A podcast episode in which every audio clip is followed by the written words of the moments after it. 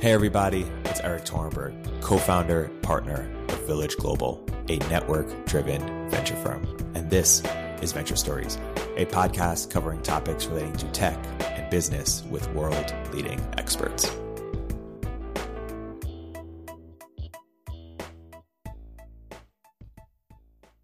Hey everybody, welcome to another episode of Venture Stories by Village Global. I'm here today with David Gornoski, a entrepreneur, writer, commentator, thinker, and Girard scholar. And we're here today to talk about Girard and everything he, he represents. Uh, David, welcome to the podcast. Well, thank you for having me. It's great to be with you here online talking about these issues. They're very important, very timely. Yes. Speaking of timely, let's let's zoom out why don't you talk about the moment when you first discovered Girard and how that changed the way you thought about the world? I, I discovered uh, Rene Girard uh, when I was looking.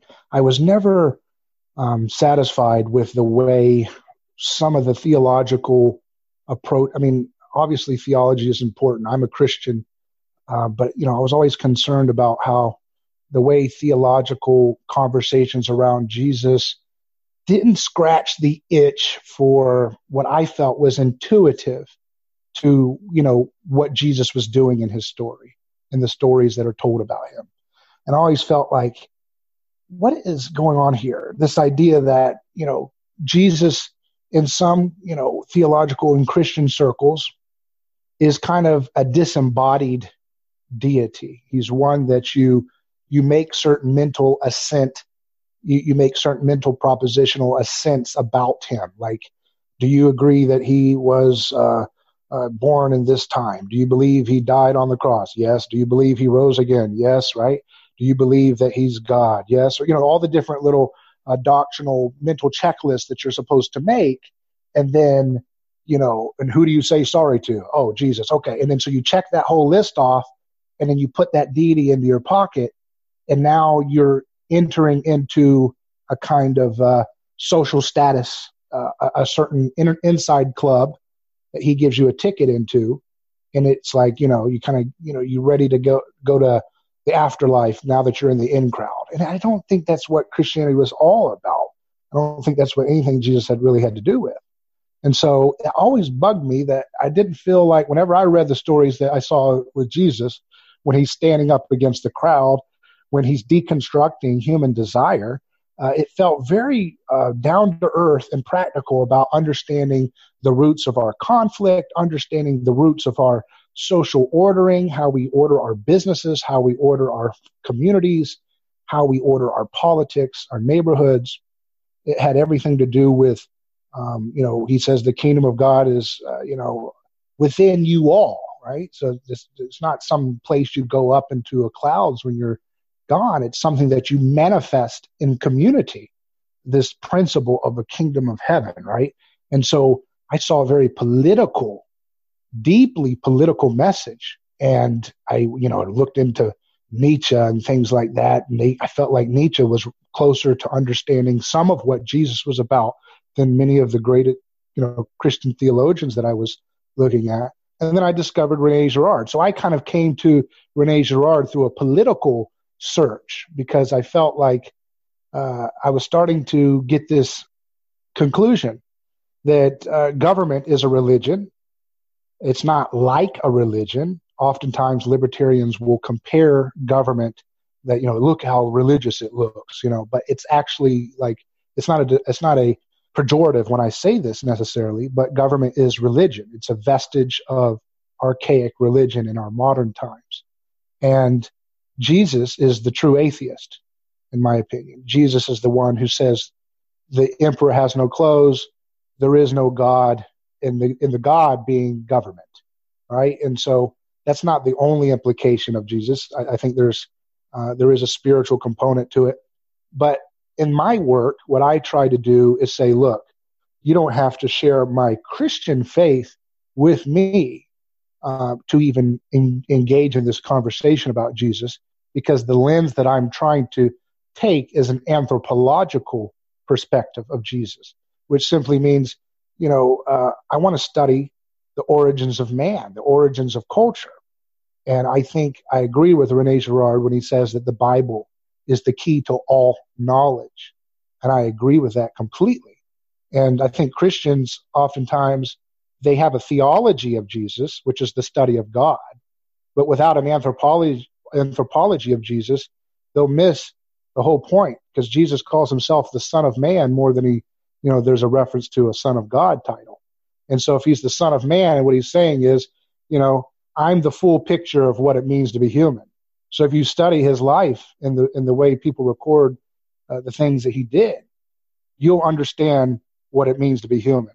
And so I invite anyone, right, whether you're because my job in this is not to try to show you, oh, you need to have faith in a religious sense. I'm trying to show you that we are more Christian than we could possibly imagine from an ethical and aesthetic standpoint in the West. And it has very important implications for how we work that out once we become cognizant of it. So yeah, the, the, the emphasis in my work is is looking at uh, the kind of practical and ethical implications of Jesus and how imitating him can unlock so much of the struggles and problems that we find in our personal lives, in our workplace environment, and in our political context. And let, us unpack the, those implications. If people deeply understood your work or had the knowledge that you had around around Jesus and, and around Girard, what, what, what would those biggest implications be in our, our personal and, and our political lives? What would be different?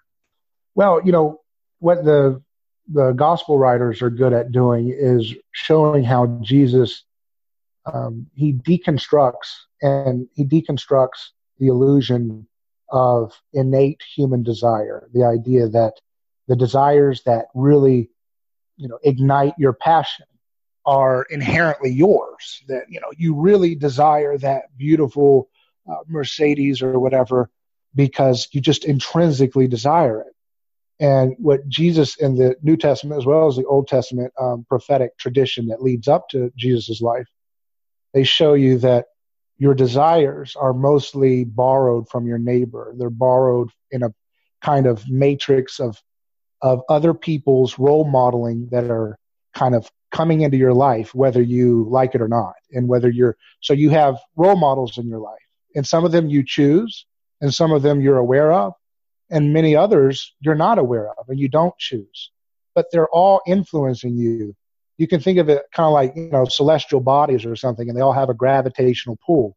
And as you come in contact with them, you get pulled into their orbit, so to speak, and you kind of collect all these other uh, you know desires that other people have around you that really you know if you chase after them it's like chasing after the wind because um, they're not really objectively true. They're not something from the fount of your heart your inner depth right? The, your desires for fame or fortune or social status or you know wealth these different things are not inherently real they're a product of human anthropology, the development of the human brain that makes it unique and different from the animal species. Uh, we have these supercharged brains that are able to copy, and they're able to copy better than other animals. And we don't just copy like rote memory, like monkey see, monkey do, but we copy what we perceive our neighbors desiring, what we perceive them, uh, you know, motivated by, and and that's where uh, all of uh, most of in- innovation and creativity is you as an individual kind of having a humbling moment where you can say, look, I am not the fount of all this unique stuff, but rather I have to learn to imitate the great masters in whatever field of knowledge or work or art that you want to do. And then what you do is you you connect those dots in a more in a creative pattern that no one else is connected right? So you have all these people you're borrowing from and i think innovation comes from being able to to connect a certain pattern of dots those dots being role models in a unique way that others have not imitated in that same pattern. Does that make sense? Yeah and th- th- this is part of girard's idea of mimesis right right.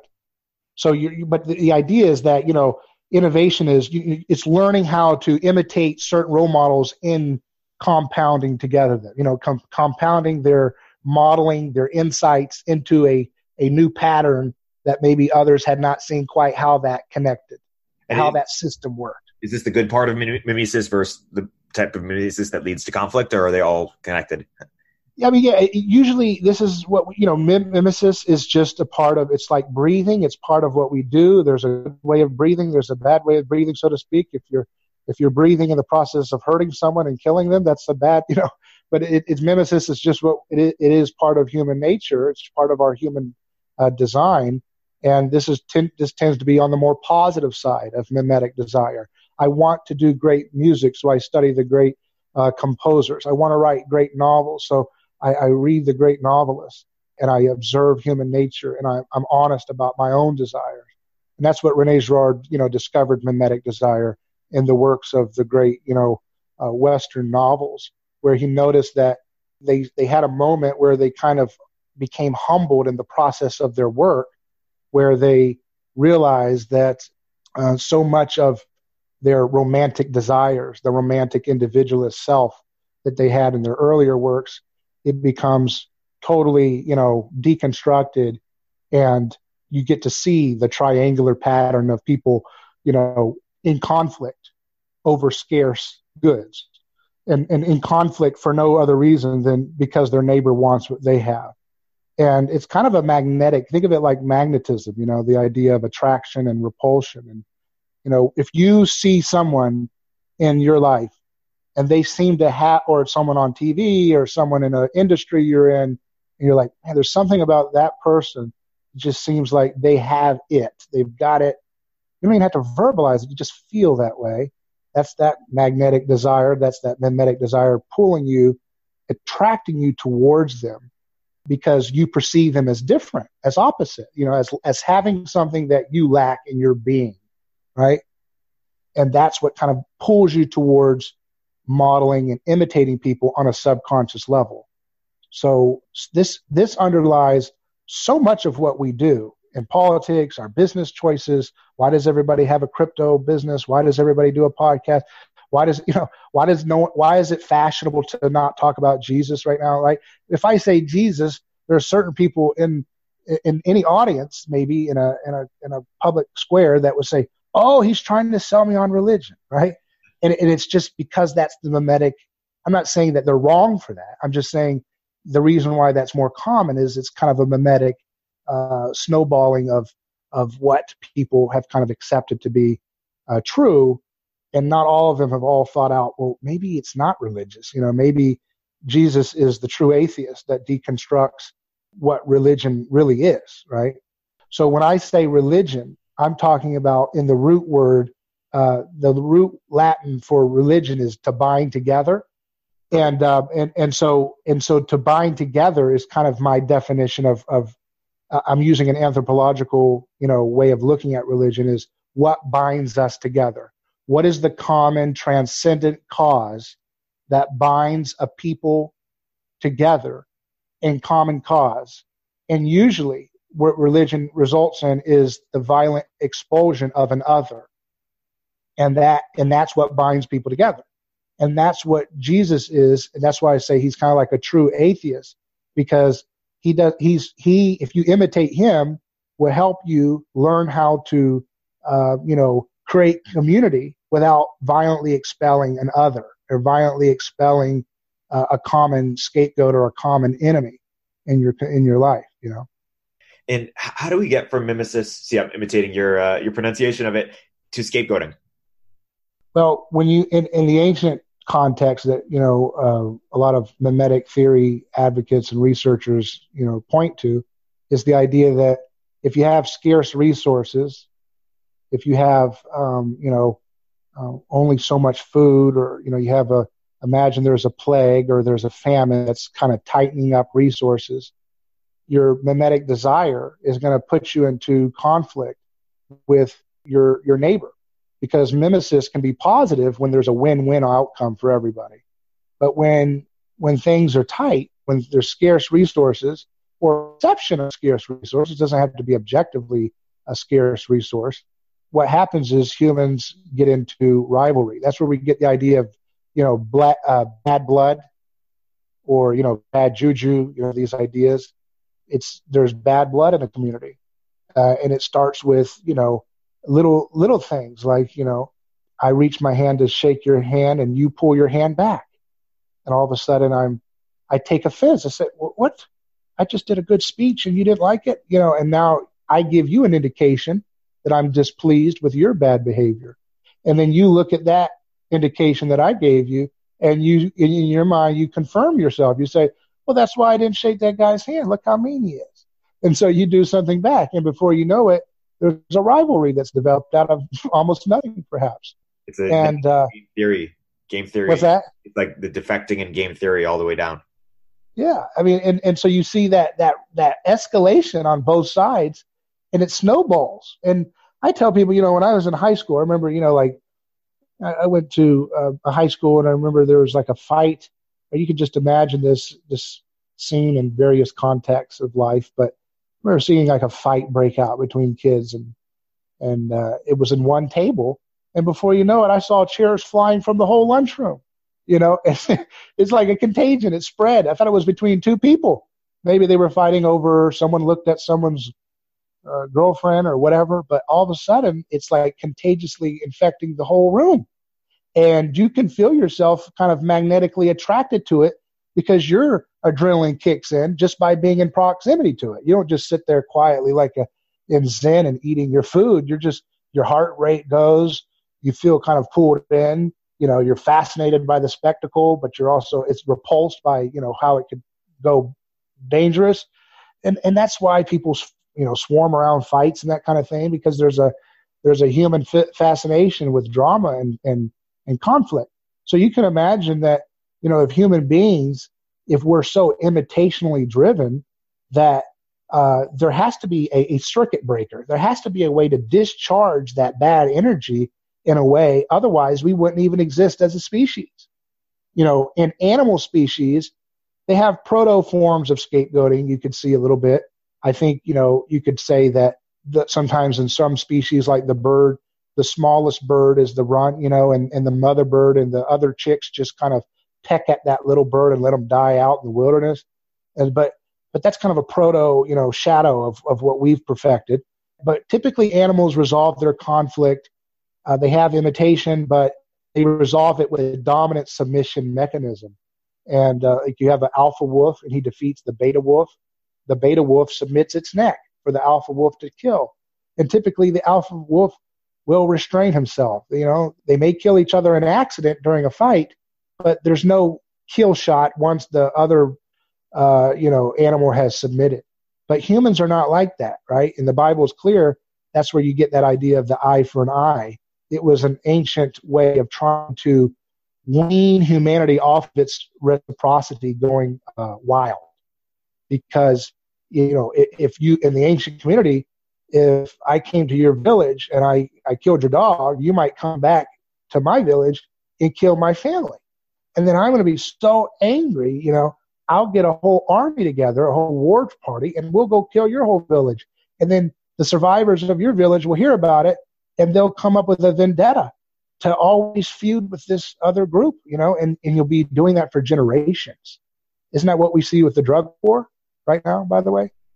Isn't that what we see with most war and conflict zones around the world? It's it's this, you know, North Korea, South Korea, you know, uh, Palestine, Israel, all this, it's never ending. And so humans had to find a way to resolve this, or else we wouldn't have existed as a species. And so, as everybody's copying everybody and finger pointing and, and pointing fingers and uh, no, you're the problem, no, you're the problem, no, you're the problem, it builds tension, it builds bad blood. And eventually, if everybody's imitating everybody's finger pointing, it's very easy for those imitational patterns of finger pointing to start slipping into one direction. And before you know it, they're all pointing in one direction. And they're typically going to point at someone who stands out in an arbitrary way that makes them kind of a different, a differentiation from, I say it this way, in a sea of uh, amorphous, an, an amorphous blob of sameness, they're hungry for difference. They need to eat difference, right? So the whole community becomes an undifferentiated mob of, uh, of reciprocal behaviors and desires. It's almost as if the, it becomes a hive and it needs to devour a vessel of perceived difference in order to maintain itself.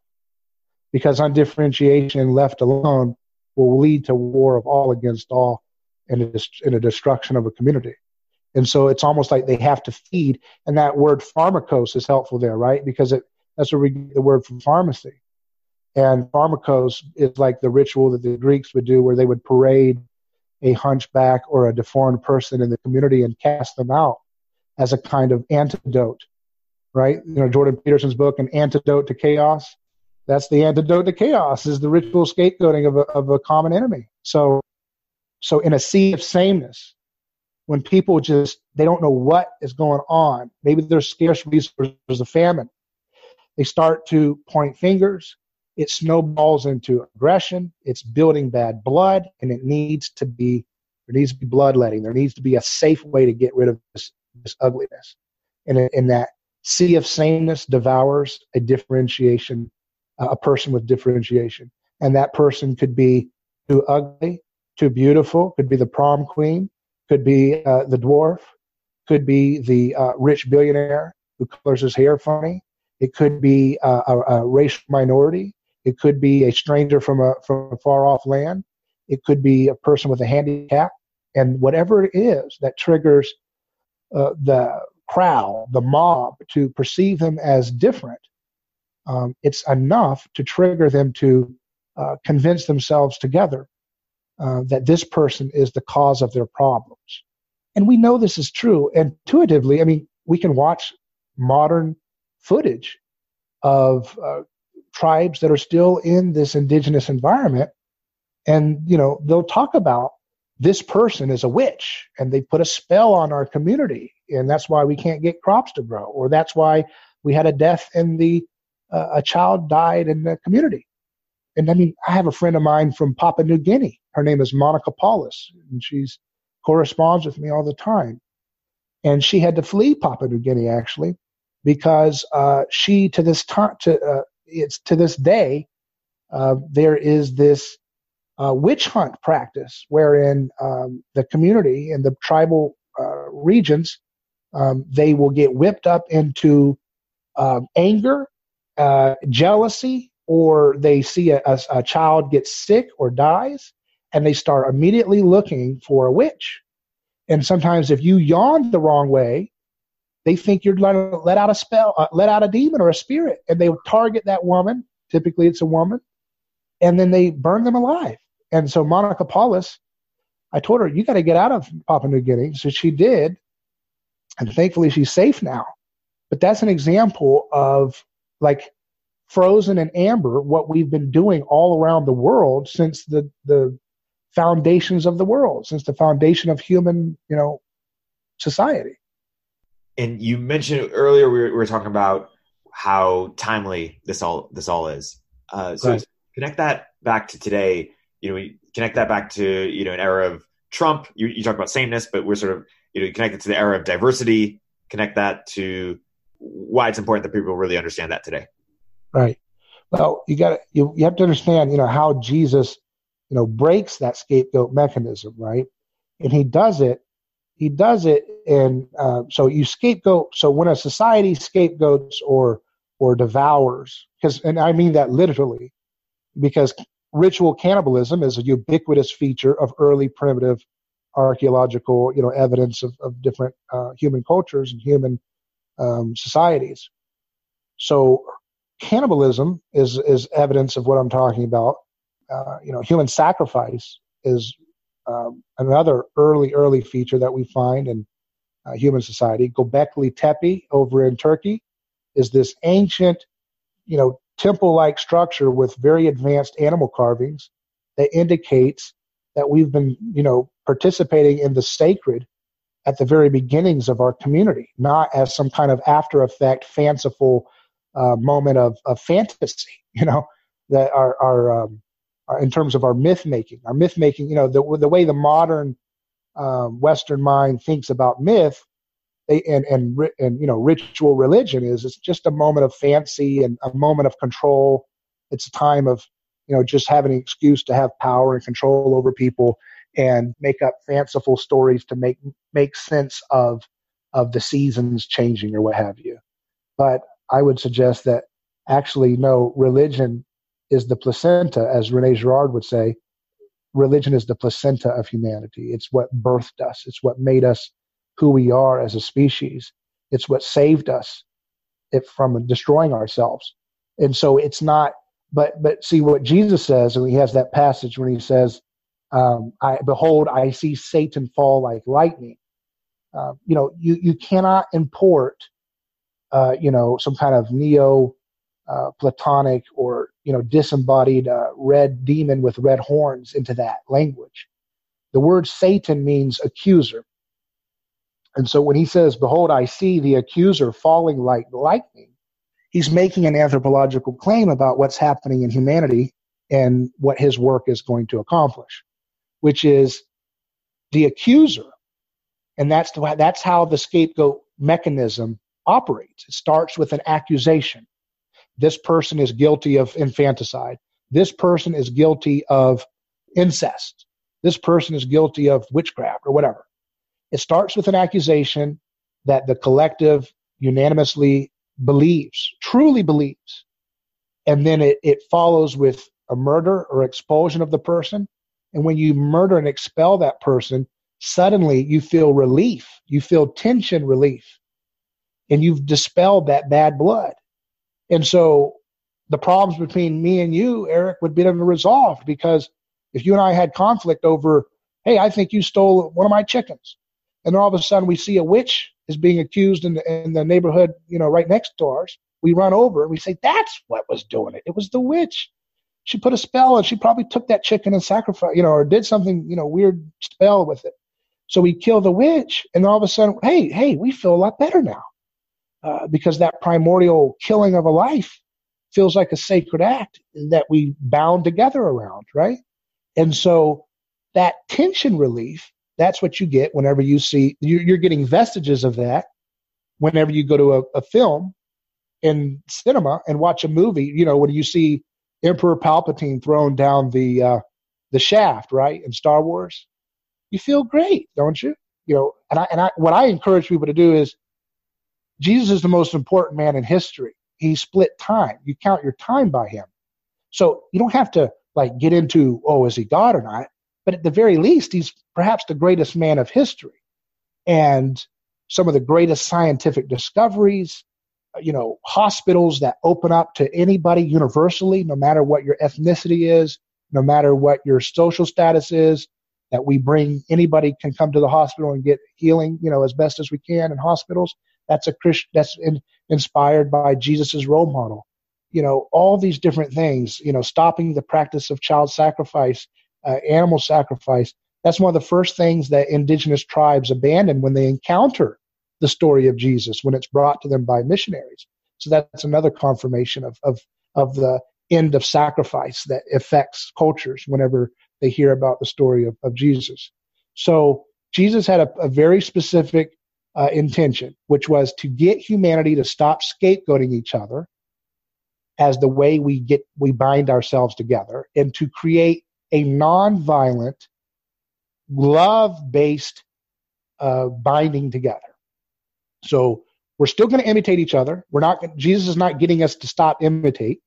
He's saying imitate me, and, and by the downstream effect, imitate other people who are imitating me, and lay down your right to exploit someone who you have leverage over in business, rather than go for the throat lay down your life for in terms of your ego, you know, rather than to uh, get vengeance on someone who hurt your feelings. You know, let go of your right uh, to yourself. Uh, another way of looking at it is sacrifice the fear of your neighbor rather than sacrifice your neighbor. So that would mean, you know, in a political context for our time, that means if you're on a jury uh, to decide the fate of someone who's selling drugs or selling unpasteurized milk or some other nonviolent thing. You have the right, uh, you have the choice, if you're imitating Jesus, to decide whether you're going to go along with the crowd, which happens to be your jury pool, and sacrifice your neighbor or show mercy and let them go so that they can go back to their family and work out whatever vice or whatever it is in a nonviolent context. That's what Jesus wants you to do. That's what he wants you to choose. It's not an ideology. Political ideology doesn't give you a radical choice. Political ideology is like, no, there's no free will. You know, you're, you're either, you know, you, you've got to go with the crew or you're, or you're out. But with Jesus, it's always a radical choice. The, the choice is, you know, to love your neighbor as yourself, which means to operate with a ethic of mercy and nonviolence and solve problems the creative and hard way of working things out with you know persuasion and you know creative market pressures to get people to you know stop doing bad practices or whatever or to use coercion and to use domination which is the way of government which is the way of politics and so um, that's that's where we're at that, that does make sense. It, it, echoes a lot of what Jordan Peterson's been talking about, right? Make make the sacrifice internal rather, rather than external. Right. You got to die to self, the mortification of the flesh. The mortification of the flesh is the realization that the things that seem to drive you um, most mad about somebody else is usually a reflection of something in your own heart that it's reminding you of. It's a mirror. So when I look at these people who are so terrified of Trump, I'm not a Trump supporter but you know, you know, I have to say this just to just to get the mob passions to to try to hear what I'm saying, right? Which is the bad stuff about Trump is just a reflection of the ordinary steady state that most people have been voting for for their lives, right? It's just a mere reflection. And so, you know, what I am interested in is, you know, why is it that his vulgar words and flippant language and, you know, playing with words in a way that's kind of uh, provocative and and, and scary or dark for people. Why is that worse than actual human violence? You know, uh, what the last administrations, uh, both parties, what they did to Libyans was disgusting. You know, what they did to Syrians, awful. You know, what sanctions have done when Madeleine Albright said in the 90s on CBS, they asked her, you know, is half a million Iraqis children dying because of the starvations caused by our sanction? Was it worth it? She said, yes. It was worth it. You know, that, why is that? Right? You know, by the people who are supposed to be the um, curators of our culture. The New Yorker, New York Times, you know, these, these elite institutions. Why is that sentence not nearly as, uh, uh as awful as uh, the things that, you know, Trump says about uh, someone's appearance? You know, who cares about name calling and gestures? That's awful. But who cares about that in comparison to human violence and murder and death? That's always in a, in a, in a healthy, normal society, the protection of human persons to not be physically hurt is always first and foremost the most paramount, uh, should be the most paramount moral concern, which is protect the person from being violently hurt through government or whatever means. And so you know, when people are so outraged about Trump, it's because remember what I said, language conceals the violence. And all the past administrations and most of the politicians in Congress, they still operating under the same politically correct language matrix, where if you say cool, smooth rhetoric and you talk about how we're all in it together and you use all the right language of, of you know diversity and all these different things, you can still lock people up by the millions you can still bomb and sanction, starve millions of people overseas, and it's out of sight, out of mind. Because it's almost like we get spellbound and hypnotized in groupthink, that mimetic groupthink lulls us into this false slumber when the rhetoric is smooth and cool and uh, victim protecting, you know? And mm-hmm. so when Trump says, hey, I didn't want to go to Iraq wait a second, that would have saved a lot more lives than what Bush and, and Clinton did when they went into Iraq. Actually, saved more lives if he actually went through with that. I'm not saying he would have, but he says we we shouldn't have been in Iraq. But then he says, but if we were in it, we should have taken the oil. And everybody said, "Oh my goodness, how dare he?" You know, he's just he's just he's just doing statecraft in a amateurish way, and it reveals the ugliness of government when he does that because violence has been outsourced to the state. So, how does that change how societies handle mimetic rivalry? Well, again, I think the government is a vestige of religious uh, sacrificial cults that our, our, origins of our species came from. Mm-hmm. So, it's it's it's it's the transcendent that allows us to say, look, uh, I just saw in the breaking news, my local news, that a whole uh, drug house just got raided. How does that make you feel? I'm saying the average person that heard that growing up in the 80s and 90s and so on. When that when the cops come and arrest that drug house, how does that feel when they hear that announcement on the news anchor? So that's the same kind of catharsis, the same kind of myth making in real time that news plays a role in doing, which is they they they shape and they kind of validate. Look, look at what your um, your transcendent society is doing. Now, the gods are still here, right? The gods, Odin, Thor, all those things. We just call them different things now. We call them the thin blue line. We call them the will of the people. We call them democracy. We call them uh, presidential, acting president, you know, all these sacred language that we use. Um, but those are just ideological stand ins for the same function that the gods stood in for, which is a transcendent way of, of creating order, meaning, peace, unity by sacrificing one for the, for the many. And uh, Caiaphas, the man who, the high priest who, you know, kind of instigates the um, killing of Jesus in his own time, he, he sums it up very transparently and radically so when he says it's better that one man die than the whole nation perish. And so whenever you hear on the news, this person got arrested or, you know, this person did this or that, it gives you a comfort. You're driving on the highway, you see cop lights, they're coming fast. Oh no, I'm, did I do something wrong? What did I do? all of a sudden you see them switch lanes and they speed on past you. Feels good, right? You feel a, a moment like, hey, I'm, I'm the I'm the good guy. You know, I'm okay. Yeah. Oh wow, well, hope that guy's not too bad. Go get him. You know, I mean, who, whatever. You just feel a little bit of relief. That's unconscious catharsis from the the mechanism that government's supposed to provide. So, it, it, and I'm not saying government is like evil. You know, uh, it, I think it is it is evil in one sense but I'm not I'm not scapegoating it like oh those guys right it's a manifestation of a culture that wants to dispel bad blood onto common enemies and so my project is always to say excuse me the principle of the west was no victim no crime that's the foundation that's the at least the ideal of english common law uh, habeas corpus you know present the body is the idea that you know you, you have to present the person accused you can't just put them in a dungeon without a trial but it also has a mirror side to it, which is present the injured party. Who, who's injured here? Wait a second. You want to put someone in a kidnap cage in the back of a car and fly them off down the road and, and, and warehouse them in a jail. Uh, jail is oftentimes, by the way, you know, people always talk about prison. Jails, oftentimes much worse than prison. And that's where most people who get caught up in the law for victimless crimes go. They go to jail.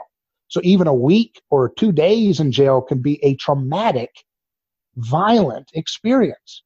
And it's happening in every city, whether they're Democrat or Republican owned, and no one's really talking about it at its core root. It's very fashionable to talk about criminal justice reform, but it's, and that's a great thing. But it's always kind of on the nibbling around the edges, kind of like, yeah, we need to reduce sentences and stuff. And I'm saying, look at the fundamental, obvious nature of what this is for. This is a vestige of scapegoat violence. This, the idea of putting a nonviolent person in a cage with violent people, not, you know, that people, some who've, who've just assaulted somebody and they're in a cage with the same person who's got a suspended uh, license plate, I mean, a suspended, you know, uh, uh, um, driver's license, or uh, even the guy selling raw milk, or the woman uh, who's doing sex work with consenting adults and she wants to do it. They're all thrown into the same melee with violent people. And they have no recourse for defense. They can't escape that room.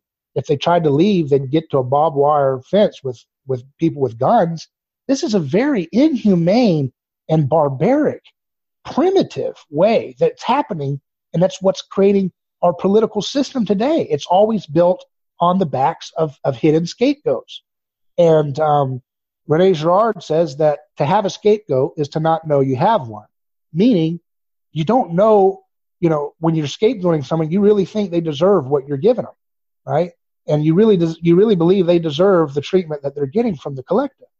But once you start to see that this is barbaric and this is not appropriate to treat human beings this way, it loses its power. And when it loses its power, what happens? The community starts to lose its appetite to keep that law on the books.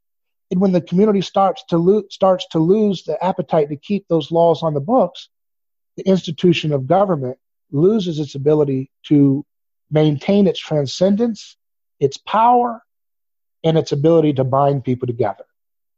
We have to learn to look for alternative solutions outside of politics. We have to learn to look for mercy driven solutions, love driven solutions to bind ourselves together. We have to glue our communities. Um, we have to glue our communities around nonviolent tolerance, even for rich people. I know that a lot of people on the left, they're mad at the rich, and they're rich themselves many times, and maybe that's why they're mad. But they've got to learn to they've got to learn to to love the poorest of the poor and the richest of the rich, because in the kingdom of heaven, in the kingdom of heaven, everyone's equal at the table, right? I am not a person who believes in just get rid of you know our institutions of sacrificial violence that government does and just be happy with the status quo. No, obviously, um, the West has a lot of uh, true concerns. We all want a pollution free environment. But I would say that if we would learn to stop looking towards politics and government coercion, then we would have the opportunity to look around, challenge the groupthink that we have about how the natural world works, for example, and we might find that we can create clean energy too cheap to meter without needing a single government subsidy or a single government, uh, you know, central command policy that would be so much more cheaper, so much more readily available for everyone. And I, and I actually think it would be a lot easier to do. But we're so fixated in our mimetic rivalry over the common object that we find scarce, which is political power, right? And that's why half the country feels like they're living in hell right now because their guy is not in power. And they feel like they're being occupied by a foreign enemy, right? And it's because we're so mimetically rivalrous that it feels like we've just been conquered when when when such a powerful government, you know, has this winner takes all, you know, system where it's like one team wins and they're just going to rub the other team's face in. It's like, no, no, no. The way out is to stop desiring the same object of your neighbor, of your rival, to let go of your desire for political power over your rivals, and to sacrifice your own pride and acknowledge that so much of the natural world that we think we know and we think we've figured out is so completely unknown. I read this book recently, How Richard Dawkins Got Owned, uh, and it basically talks about how uh, he thought he was sort of um, overthrowing Christianity, and yet he just you know you may have taken some part of it, but you he's sort of Christianity by another name. Like he's he's so you know invested with the ideas that it represents, he can't even see it uh, or see outside right. of it. Right. You don't escape religion. That's what my point is. It's like if you're atheist, you don't escape religion. If you believe Elizabeth Warren's going to save your life or Trump, you're, you're not. You're religious because you got to understand what religion is they always make it out to be, oh, it's this fanciful metaphysical stuff. No, no, no. That's not.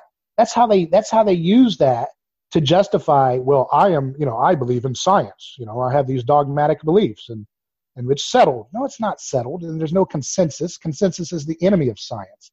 Uh, dissent, you know, courage to challenge hundreds of years of scientific inherited wisdom. That's what true science is about.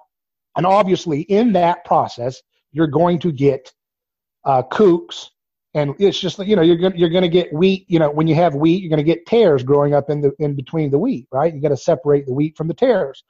But that's the process of human creativity. That's the process of discernment. That's the process of being alive and freedom. It's not the process that you get with our one size fits all system today. And my understanding of anthropology has corrected my understanding of the world of physics and downstream from that chemistry and downstream from that tremendous technological things that we could do in the market system. You know, Peter Thiel has a great line where he says, We haven't done anything in the world of atoms, right? We've done everything in the world, uh, we, have done all this innovation in the world of bits. Uh, you know, that's where all the innovation's taking place, but very little has happened in the world of atoms.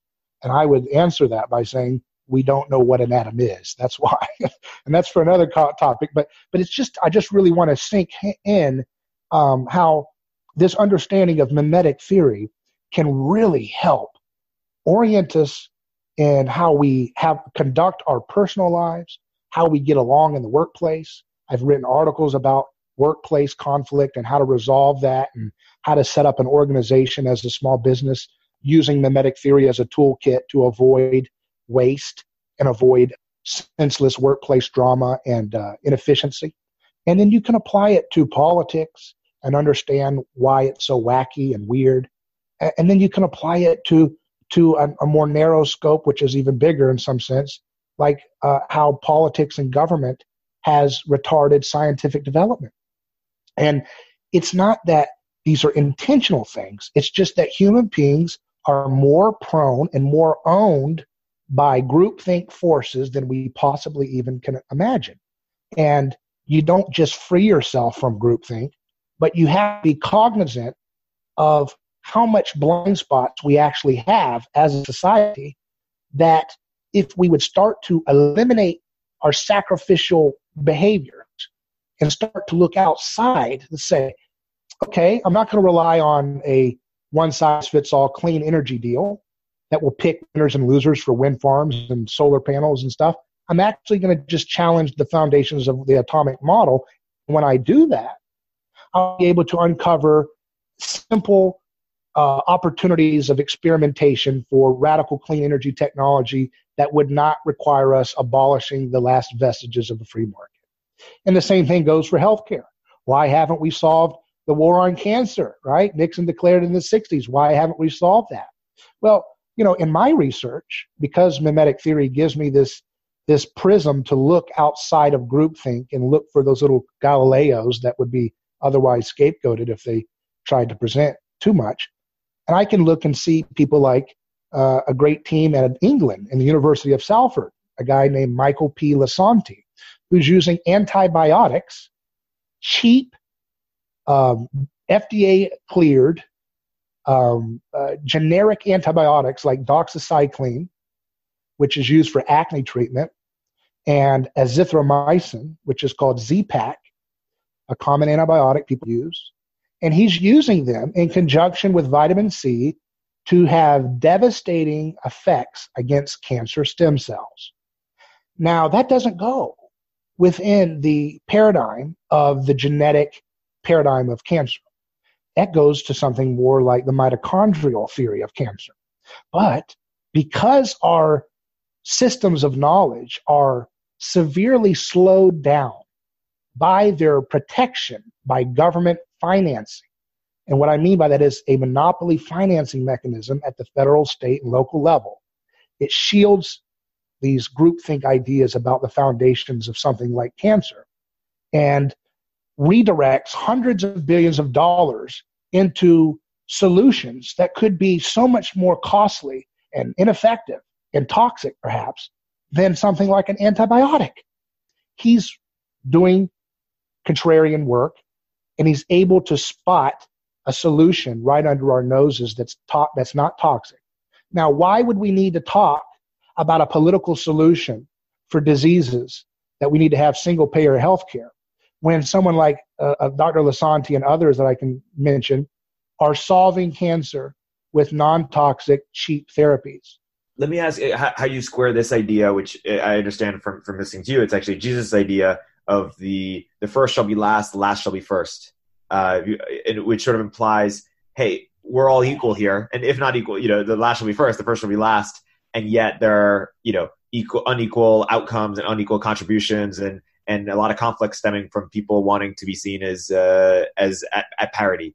How do you sort of square that that, that Jesus idea with with what's happening right now, and what, what should we do about it? Well, he, he said, "Many who are first shall be last, and many who are last shall be first. So it's not the idea of some kind of absolute Marxist notion that everybody has to be, you know, like flipped or something, but it's taken to mean that way by uh, well-meaning, you know, people in social justice circles uh, who want to appropriate that kind of language. Uh, it's you, you cannot have.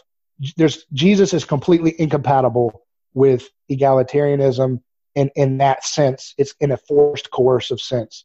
It's completely incompatible with Marxist ideology, which I believe I think there's quotes from Karl Marx suggesting that blood is required to be shed to, to move history forward. That's completely incompatible because Jesus said, It is finished. When he that was his climactic statement when he died uh, being crucified. He said, It is finished. What was finished? The sacrificial matrix that humanity had been using. It's still continuing, but it's it's he lodged a sword into the heart of the machine and it's fail it's falling apart the longer uh, cultures are steeped in the story of the Bible. It has this technological effect wherein it starts to, it's like a it's like having a flashlight and if you have the stories of the bible it, obviously the church has misused those stories by the way and they haven't got it that was kind of the point when jesus said uh, uh, you re- you know the scriptures but you can't even see me you can't see me you can't see what i'm doing right in front of you that's kind of a wink i think a metaphysical wink some uh, you know like a meta text wink at the audience who, who is most inclined to read the text including churchgoers. You know, you, you're reading the text, but you don't get me. You don't see what I'm doing. Imitate me. Be me. Be me in your context of your group think.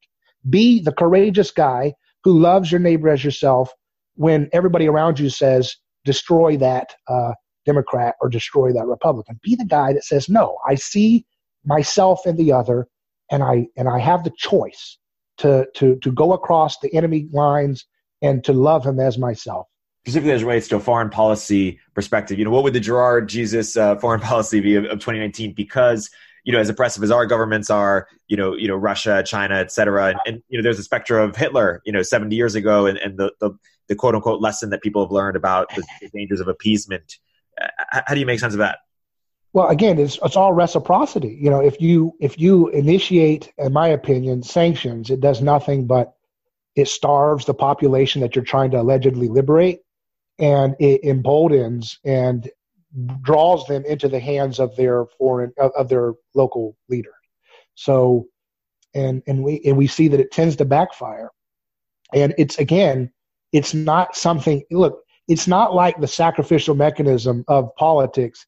It can get effects. I mean, it's not like they haven't done anything. They can achieve stuff, and there can be some good, but the the overall framework is a net evil because again, whenever you say, well, let's sanction Iran and literally starve out their citizenry until they like um, just put so much pressure and revolt, that, that's saying that human flesh is cattle. That's saying that we're nothing but a, a jumble of atoms, right?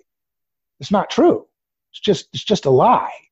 And we we wouldn't want anybody to starve our family just for the greater good of us to get rid of Trump, right? I mean, is that what we want the whole world to do to us? If you don't like Trump, for example, we're just going to sanction and starve America until we, you know, bring them to the knees and they overthrow them and put whoever hero next, little, you know, scapegoat uh, in chief to be put in next.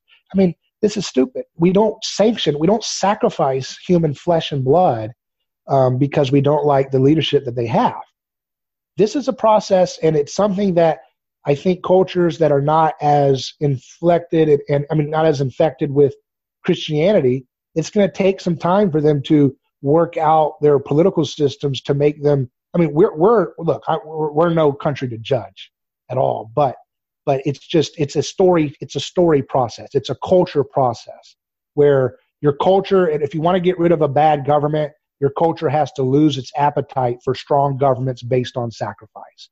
And how do you get that way? You have to have a culture that is constantly uh, being inundated with stories about the idea that Jesus said it's it's God desires mercy, not sacrifice, and, and, a story that always tells the vantage point of the person who lays down his life rather than uh, sacrifice. That's what happened in you know the movie, of, and, and, and globalism is spreading this Christian and uh, this Christian aesthetic on a subconscious level all over the world very rapidly.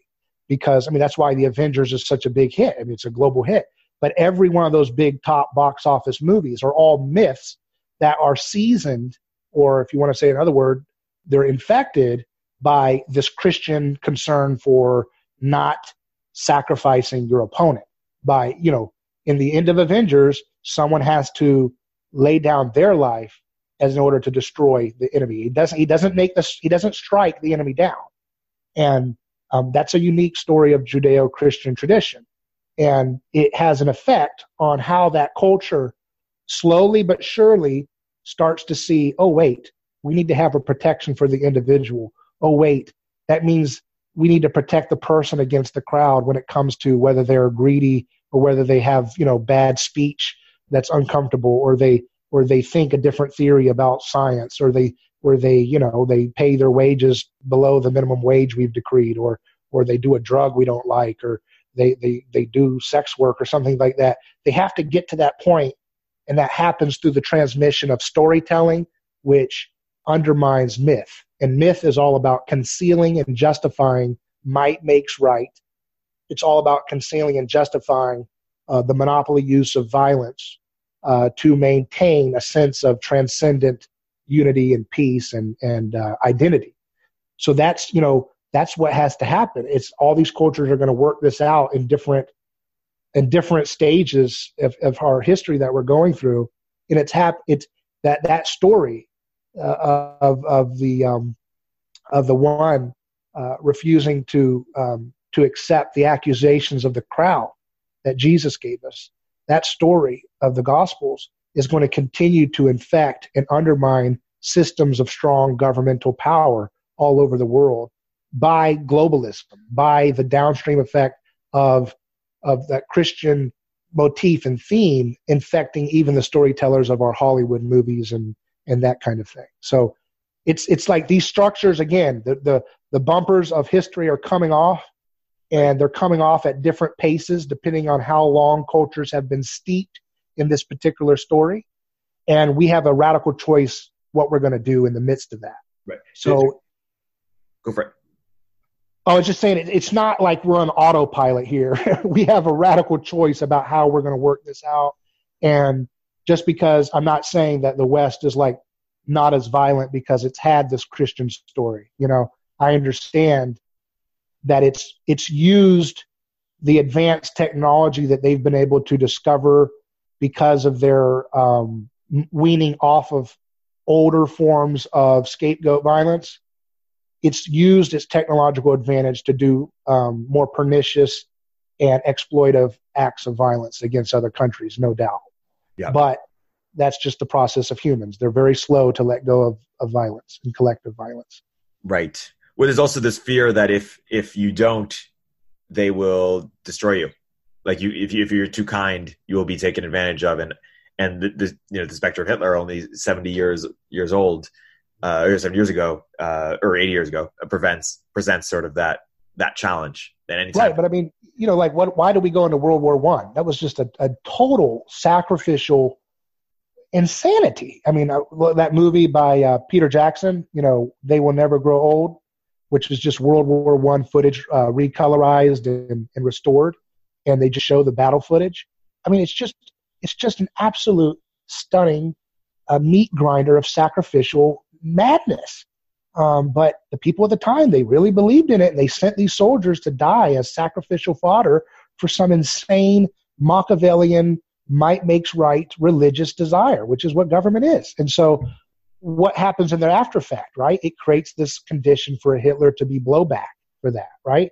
So, do you see how that's a mimetic reciprocity? So, sure, yes, obviously, if you could, I'm not against, I'm not a pacifist. If you know, you know, Bonhoeffer, you know, these people were trying to get rid of Hitler.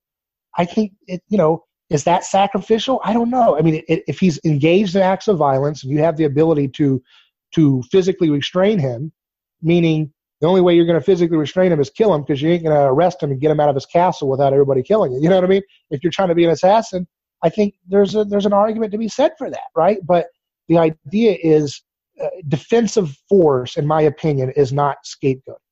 Um, but but the problem that comes with that is that people start once you give them an inch, they want to take it a mile and say, okay, therefore we can invade Saddam Hussein. No, you can't. Because what'd you do? You did nothing but create more chaos and more violence. Um, and, and why do we always quote Martin Luther King and all these people that are talking about Jesus, and yet we don't actually apply it to anything that relates to our real life? You know, it's like, uh, we always quote that little meme, you know, hate cannot drive out hate, violence cannot drive out violence that, that Martin Luther King says, and then we don't even apply it. You know, it's like, well, wait a second, Saddam Hussein's violent, so let's go invade him, and then that'll solve it. No, violence will not drive out violence. So why did we even do that? You know, it's because we're, you know, we we we just surrender, and we're just hypnotized by um, this bystander effect, this collective bystander effect, to just trust these high priests that we call politicians. And by the way, in ancient times, the priests could be sacrificed too, right? If they did the ritual wrong, right? They could be sacrificed, you know. And just imagine Chris Farley, a, a Chris Farley character, trying to go along with the ritual of sacrifice, and they and they knock over the sacred bowl of, of and trip over the knife, and the knife dangles down and falls down, and the whole ritual is just totally ruined, you know. That's what Trump is, by the way. so that's what he's he's ruining the sacred aura of the state, and that's why most of the common attacks against him have to do with he's just not presidential, which means he's not hiding the knife of the state. Good darn it! Yeah, it's like it's like a movie. He's turning on the light during my favorite movie, and it's like imagine going to a midnight premiere of Star Wars and back in the, those movies were coming out, and you have Yoda come onto the scene and he's fighting or something, and the crowd, the you know the the hardcore fans are going nuts, and someone just turns on the light right when that happens. Right. Well, you know, that's, it's, it's what Trump did to politics. it is interesting. Uh, going back to the Martin Luther King quote you, you mentioned, it's hard to know whether to take that quote, you know, literally or or, or take that as, as a literal quote or sort of a, a, a, normative or predictive quote, like, or ideally the world would be this way. And not just that quote, but also the quote, you know, the arc of the universe bends towards towards justice. Is, is that a literal quote? Is that is that a normative quote? Or the quotes like you know, first shall be last, last shall be first. I, I guess that's more more normative. But sometimes it's it's hard to know. You know, even with Girard, like how much of this is is literal, rooted in fact, or rooted in biology, versus uh, versus something that that we wish were true. And that's why when well, push comes to shove, you know, we we go towards violence because we think that will actually work. and maybe well, what, what, Right. Well, but I mean, so if we so if we adopt this idea that we have to keep initiating violence before somebody else gets us, then by what standard can we ever condemn any act of? If we say, look, we have to uh, sanction or, or bomb uh, uh, someone like Saddam or Assad because of what they are doing to their people or what they could do to us down the road. That's that preemptive violence logic behind drug war, right? The idea is if I, I, I have to put this person who's high on heroin into a cage with actual violent people where he may be assaulted or she may be assaulted. And I have to do that because it's better that that one man or one woman perish for the sake of the many. And if I don't, they might get high and they might run into a home and go crazy and steal something or they might hurt their kid. So we have to preemptively always initiate the sacrificial mechanism in order to try to stave off potential future violence.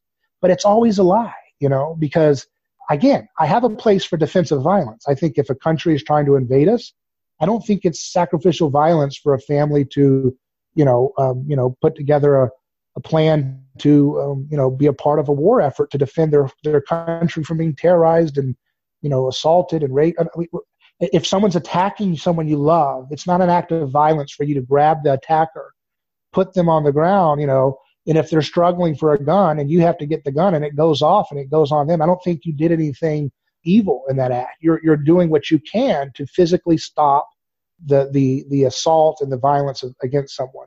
But uh, but then you can't extend that to mean there's somebody in another neighborhood that looks real ugly and and dangerous, and they're hurting their family. I heard they're abusing their family, so I'm just going to go into their house and kill them. That's what we're doing with foreign policy, right? Someone's hurting our family, like Assad's in another neighborhood. He's a bad guy. Here he's beating his his family. So we're just going to preemptively go in there and shoot and kill Assad and take him out. We have no idea about the context of what that's going to do when we do it. We just think we're God and we're the sacrificial avenger of the whole world.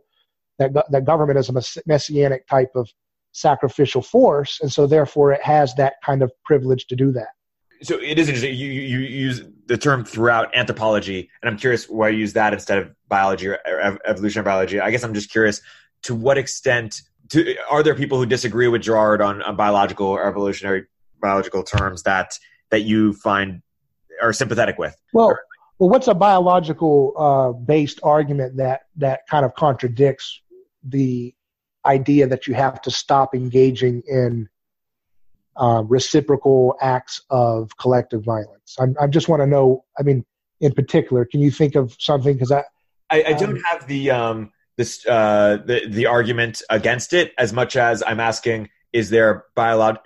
Intuitively, it sounds very true, and, right. and uh, you know, uh, and I, am a believer in it, and I'm, I'm pressure testing it.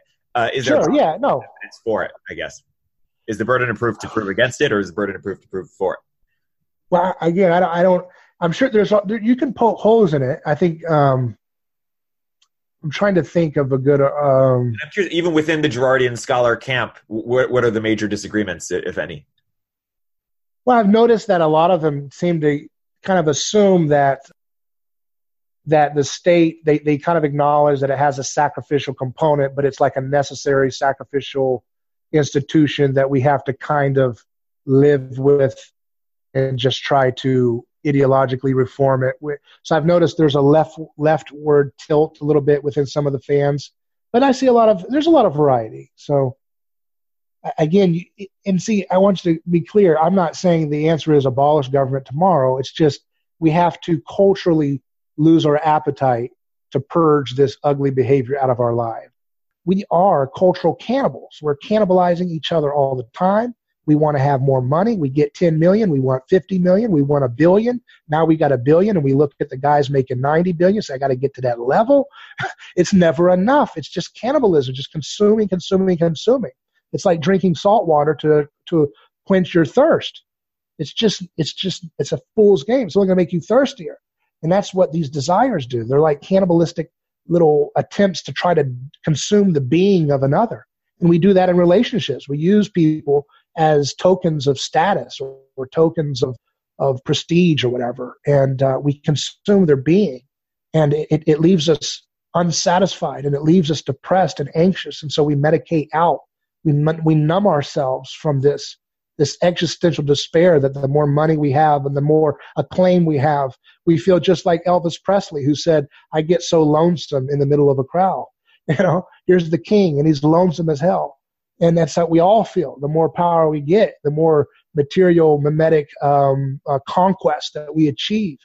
It feels good, but then it always has this little after, this little uh, hangover feeling where you just, uh, just not enough. It didn't give me what I thought it would give me when I saw the models having it that I think I achieved parity with, you know? And that, that cannibalistic matrix of one-upmanship that never ends, Jesus is saying, look, don't devour each other. Don't do like your ancient ancestors that ritually cannibalized each other. Just eat me. Be me. Be me and watch how it will positively spread contagiously in your life in your relationships, in your job, and in your society. You know, if if you're a, if you're a CEO of a company and you're you know modeling narcissism or passive aggression or um, you know delusional you know kind of uh, you know obsessions with things that are that are not really for the best interest of the mission of the company i mean you're going to you're going to create a mimetic culture of people around you that are going to, you know, keep that that that that pattern going. And it's not it's going to rot. It's going to poison the the workplace environment over time. And uh, that's you know so that's something you have to think about. You, you see what I mean? You don't have to be Mother Teresa overnight to to practice imitating self-sacrifice. There are two big questions I want to I want to close on. One is, is this quote. You know, we have uh, godlike technology, medieval institutions, and Paleolithic emotions. And so you know, the question is, do you sort of upgrade the, uh, you know, try to work on the emotions or, or on the institutions? And w- one sort of thing we haven't talked about as it relates to scapegoating that some people think may make it easier uh, to for us to improve this aspect is sort of changing identity from something that's you know full name and explicit to something that's more pseudonymous uh, and fluid and sort of makes it more difficult for cancel culture to to take place. Do, do you have any thoughts on that? I mean, I think it's a great it's a great option. The problem with that becoming like the, the main way we all solve a lot of this stuff is that to me it's it reminds me the only thing I could see there was the uh, the sacred games and rituals that would be done prior to a sacrifice, and that would be um, so so in an ancient community. Again, you've got this primordial scapegoat murder that is the founding mechanism by which all these different ubiquitous cultures in ancient primitive hominid uh, cultures kind of fall into. It could be like, you know, there's evidence of, uh, you know, ritual cannibalism of a fallen alpha chimp. So we can see proto um, sketches of this mechanism in animals that have more mimetic wiring closer to us, but still far away from our, our ability to mimetically, you know, do things. Um, so then we see the pyramids, which look like a grand pile of stones, right? So they give us a clue. These pyramids all over the world in these ancient communities they're what's in the middle of them? Um, a dead body, a, a, king, which is also a god. And so Rene Girard says we we didn't in, humanity didn't invent our gods. We deified our victims, right? And so that's what we've done. In all these monuments of power and structure, uh, at the roots we find hidden human sacrifices. I remember recently they they looked at the top of the mountain where Greek legend has it that Zeus was born and they found the remains of a teenage boy at the top of it. And I like to point out that therein lies the grandeur of Zeus in all of human anthropological glory. A hidden, shivering teenage boy, maybe in front of a lightning storm one night, dying for the good of his people. And Jesus has come to expose that lie. And I'm not saying that, look, guys, I know you may be uh, concerned that this is a religious thing, but I'm trying to tell you this is an anthropological reality. Jesus' story was about uncovering the hidden victims of all of our cultures. And by working our way out of that system, not in a revolutionary, violent flipping of things like the, some of the uh, ideologies want to do in modern times, but rather in a kind of uh, a bold, courageous, snapping out of the bystander effect of going along to get along and to saying all this nonsense just because we want to fit in with uh, fashionable trends of blame and shame and and casting our shame onto the backs of a of a convenient enemy. Because guess what? It's not only bad but it won't work. Because of this story of Jesus it's going to continue to infect and shape and undermine our ability to create unanimity. But the idea of using a pseudonym the thing I don't like about that as a, as a solution for is I feel it's kind of like a stopgap because again, it reminds me of the rituals that, that societies would do in remembrance of their primordial scapegoat mechanism that they unconsciously stumbled onto, that their ancestors did. So you stumble onto this mechanism that relieves tension by killing a common enemy. And then over time, it's orally remembered and and it's told through stories and it becomes a mythology. And so the scapegoat becomes a god because he brought the people together. He united the people in a transcendent way. I mean, he gave you that wonderful feeling that you feel again when you're a kid watching Star Wars and the bad guy's beaten, and you're like, wow, that relief is a godlike transcendent feeling that people felt in a much more primordial and visceral way in ancient times. So eventually that story is told in myth and it's mythologized and it's projected into the sky as God's doing these things. But the ritual sacrifice would always usually take place after um, festivals. And a festival would be like a carnival or where they would um, wear masks and they would dance and um, they would have orgies and feasts. These are all acts of undifferentiation, right? If you have a feast and you don't know who brought who to the feast table, uh, it's an act of undifferentiation because one guy could have brought a yam and the other guy could have brought a whole turkey or and a, and a whole suckling pig. And another woman brings a big old you know tray of, of uh, large amounts of food and it feels like one person was a stingy person the other person was contributing more. That's a crisis of undifferentiation that can cause conflict when it's done on a regular basis right? Daily basis. And so when you were talking about the pseudonyms i'm not saying that's the intention but i feel like it may actually open up an opportunity for more bullying, more nastiness, and, and more awful things being said online when people have that anonymity, when they don't have the skin in the game, because it, it's going to create this undifferentiation in which people can kind of let loose and right. partake in orgies of aggression and nastiness and ego trips and stuff. And, there's no consequence. And so they would do those undifferentiation rituals, and then they would conclude it with a ritual sacrifice of a person. And um, that was a recreation in a microcosm scale of a process that they stumbled into through hundreds and thousands of years of, of cultural memory. You see what I mean? you know, it's interesting. I mean, and that's you know fairly short term. But while we are talking about you know the future here, and it, we have mentioned how much you know the world today is still very much inspired by religion. As you know, uh, to zoom out, you know, there have been uh, you know species before humans, and there will likely be species after humans, and whether that's you know uh, ten thousand years from now, you know, hundred thousand years from now, thousand years from now, hundred years from now, humans will will have their place in, in society. Likely, maybe you disagree about this, but I'm curious if we will need new mythologies, um, or or or how our existing mythologies will will adapt to handle AI uh, and some of these other technological innovations that we don't know how to make sense of today, yeah. except that they come if and when they come. Well, I'm sure there's a lot of uh, really smart, uh, non-religious sophisticated people that would love a, a AI god to worship. I'm sure, I'm sure, you know, they're just waiting, you know, why do we, why are we so sure that we, we figured out that, um, again, I've been talking about Jesus from an anthropological level, and that means you don't have to have any inv- invocation of a god, but why are we so sure that, you know, um, you know, we really are the penultimate entity of the universe and and the only thing we can do is unleash an AI beast that will probably devour us at some point.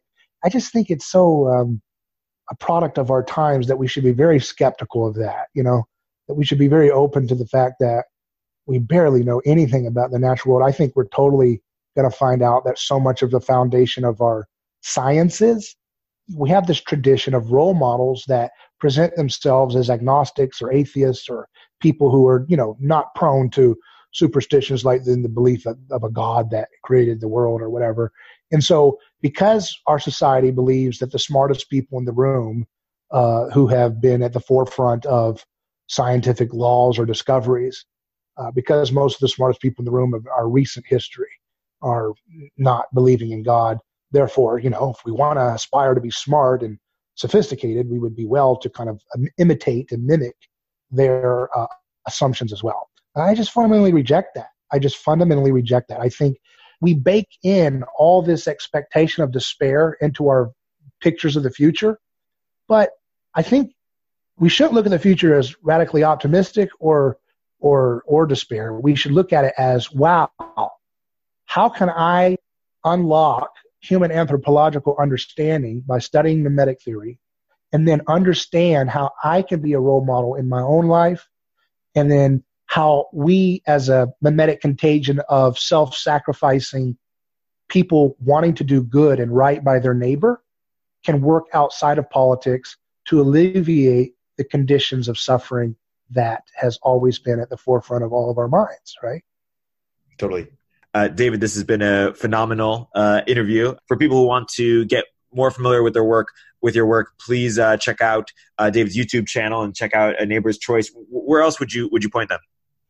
Uh, yeah, go to neighborschoice.com. You can email me, um, David at a neighborschoice.com, David at a neighborschoice.com. I do a radio program out of Orlando Monday through Thursday uh, in the uh, evening there. And um, that's on FM and AM, but you can follow the videos on my YouTube channel. I publish some of the interviews there. And uh, yeah, I've got a lot of uh, really interesting series I'm going to release soon. That's a video series, a long form discussion. David, thank you so much for, for coming on. It was really great to get to know you, and I look forward to uh, continuing the conversation. Very good. Look forward to talking to you again, too.